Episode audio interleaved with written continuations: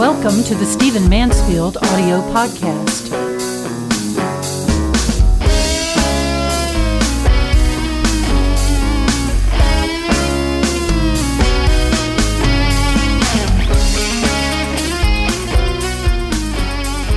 I'd like to recommend a movie to you uh, that perhaps you've already seen. It's got its flaws, uh, but I think it's worth seeing, and I think it's worth uh, sort of braving the flaws and getting past the hype and uh, seeing this movie because of some of the things it teaches us about American history and because of some of the perspectives that it's take, it, it, it takes. It's the movie called The Butler.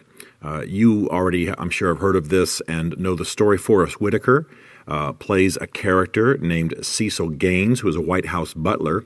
Uh, he's based on a true figure in American history by the name of Eugene Allen, a man who actually was an African American um, White House butler for many, many decades and did, in fact, live through the history that the film depicts. Um, it's based on a story written by Danny Strong. Some of you will know him from, believe it or not, uh, Buffy the Vampire Slayer fame. Um, the director is Lee Daniels. In fact, the film is officially called Lee Daniels the Butler for some unusual reason. It's produced by the Weinstein Company. Um, I I found this film um, disturbing in some of its perspectives, but um, but overall, I think very very uh, helpful. We're, we're actually living through a time now when we're seeing a lot of films.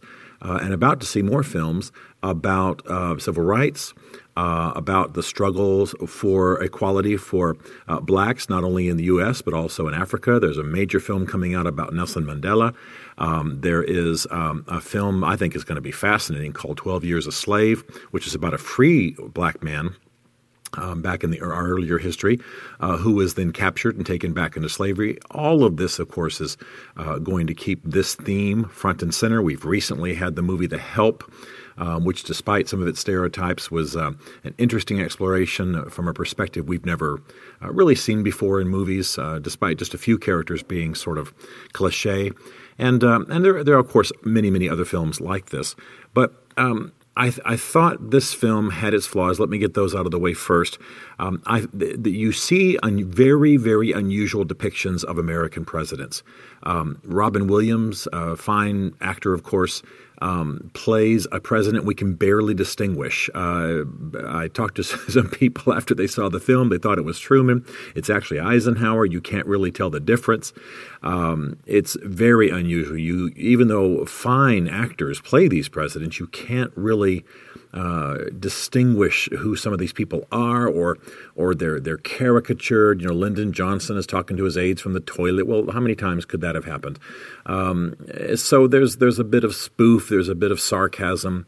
Um, and just some very, very odd portrayals of, of, the presidents. I thought that was a flaw. I personally had to get over the fact that Oprah was in it. I know, I know.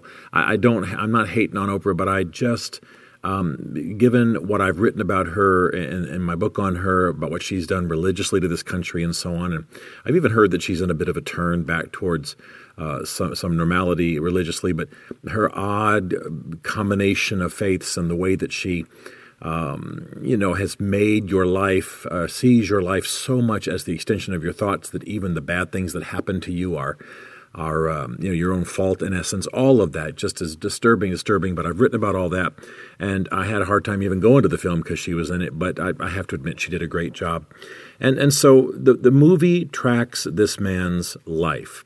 Uh, it fictionalizes some things, uh, obviously, but it is essentially the story of this Eugene Allen who died in 2010 and lived the history approximately in the film.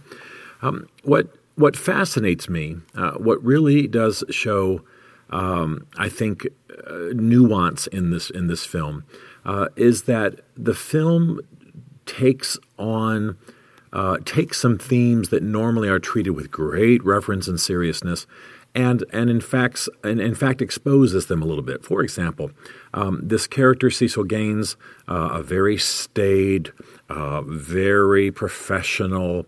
Um, very skilled White House butler, very reserved, taught to be in the room um, but be there as though the room is empty. You know, not to not to be a presence, which is of course numbing to the soul has a son who is an activist. He is a freedom rider. He later goes to Congress. He's a, he's a character, a persona that we know well. But there's a phase during which he's in the Black Panthers and he brings a, a, a girl home who's got a massive afro and belches at dinner and, and doesn't have her underarm shaved and things like that. And the film is, is in, in essence, treating at least some of the phases that the son went through in his in his radicalism and his activism um, as as ex, as extremes, and not maybe poking fun at these phases, but but showing the weakness of them, showing how silly it was to overthrow all convention because some convention was flawed and racist. And I think the film is courageous to do that.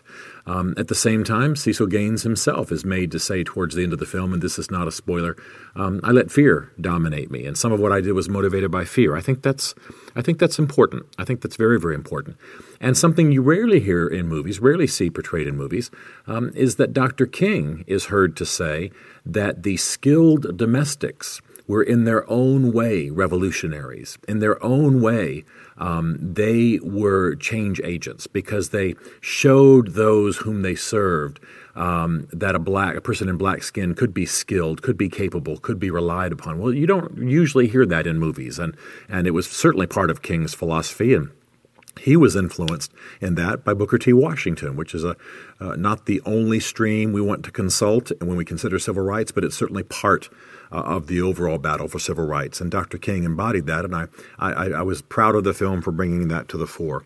Um, I, I, think also that um, it's it's it's important to know that um, the the different ways people could respond at different times during the battle for civil rights um, the, the, the way people were struggling to push back against racism, but different generations responded in different ways, and they, they had to give each other some space. The young were going to be angrier, the older were going to be a bit more fearful of white society, or or more certain about the the, the value and nobility of their their roles, and, and and so the film does a great job showing the interplay of these generational responses to racism and also showing that some of our hero presidents were um, often, uh, you know, conflicted about this kind of thing, and certainly playing civil rights um, as, as, a political tool. There's no question we see.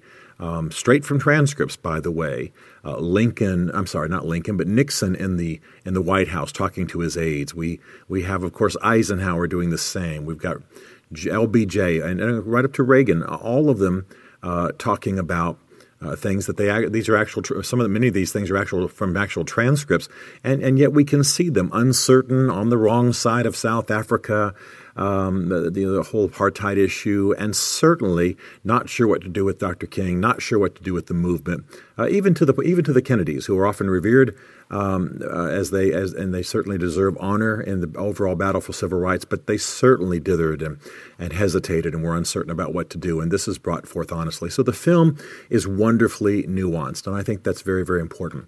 One of the things I wish it had not done is end with um, Barack Obama. I know it's part of the story, and I think those of you who listen to me on a regular basis know that I'm not I, have been uh, really kind in writing and speaking about Barack Obama, despite the fact that I disagree with him on most issues of politics.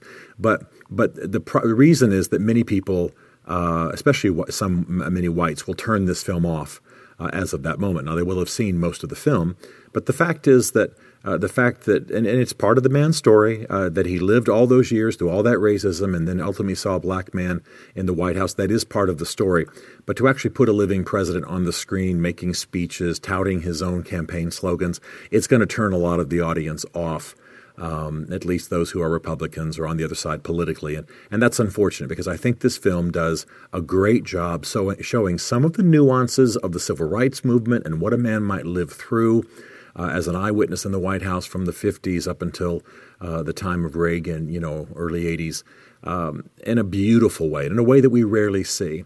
So I, I want to urge you to uh, ignore whatever biases you might have, like mine, uh, about Oprah. Ignore the fact that the portrayals of the presidents are just. Um, uh, ham-handed, even though they're acted out by really brilliant actors. All of them are really fine actors, um, and and and be ready to uh, see a treatment of the civil rights movement that you haven't often seen. Um, I think that it's it's a film that's worth it. I think it's valuable. You won't believe the number of stars in it, even in minor roles. Mariah Carey's on the screen for maybe two minutes. Um, other actors appear that quickly. But uh, this is a film worth seeing. It's a film that presents some valuable history. What I cared about the most was the interplay of generations and the fact that there was a nuanced approach uh, to all generational approaches to the battle for civil rights. Powerful, wonderful, and it also made me glad as an American that this man uh, is part of our story. Stephen Mansfield is a New York Times bestselling author, a popular speaker, frequent faith and culture commentator on CNN, Fox, and the Huffington Post. His groundbreaking books on faith and society include The Faith of George W. Bush, The Faith of Barack Obama, The Search for God and Guinness, Lincoln's Battle with God, and Killing Jesus. You can learn more about Stephen at mansfieldgroup.com and connect with him on Facebook and on Twitter under the name Mansfield Writes. The Stephen Mansfield podcast is produced by Isaac Darnold, who also wrote, performed, and produced the Rockin' and Rollin' podcast theme song. This is a Chartwell Literary Group production.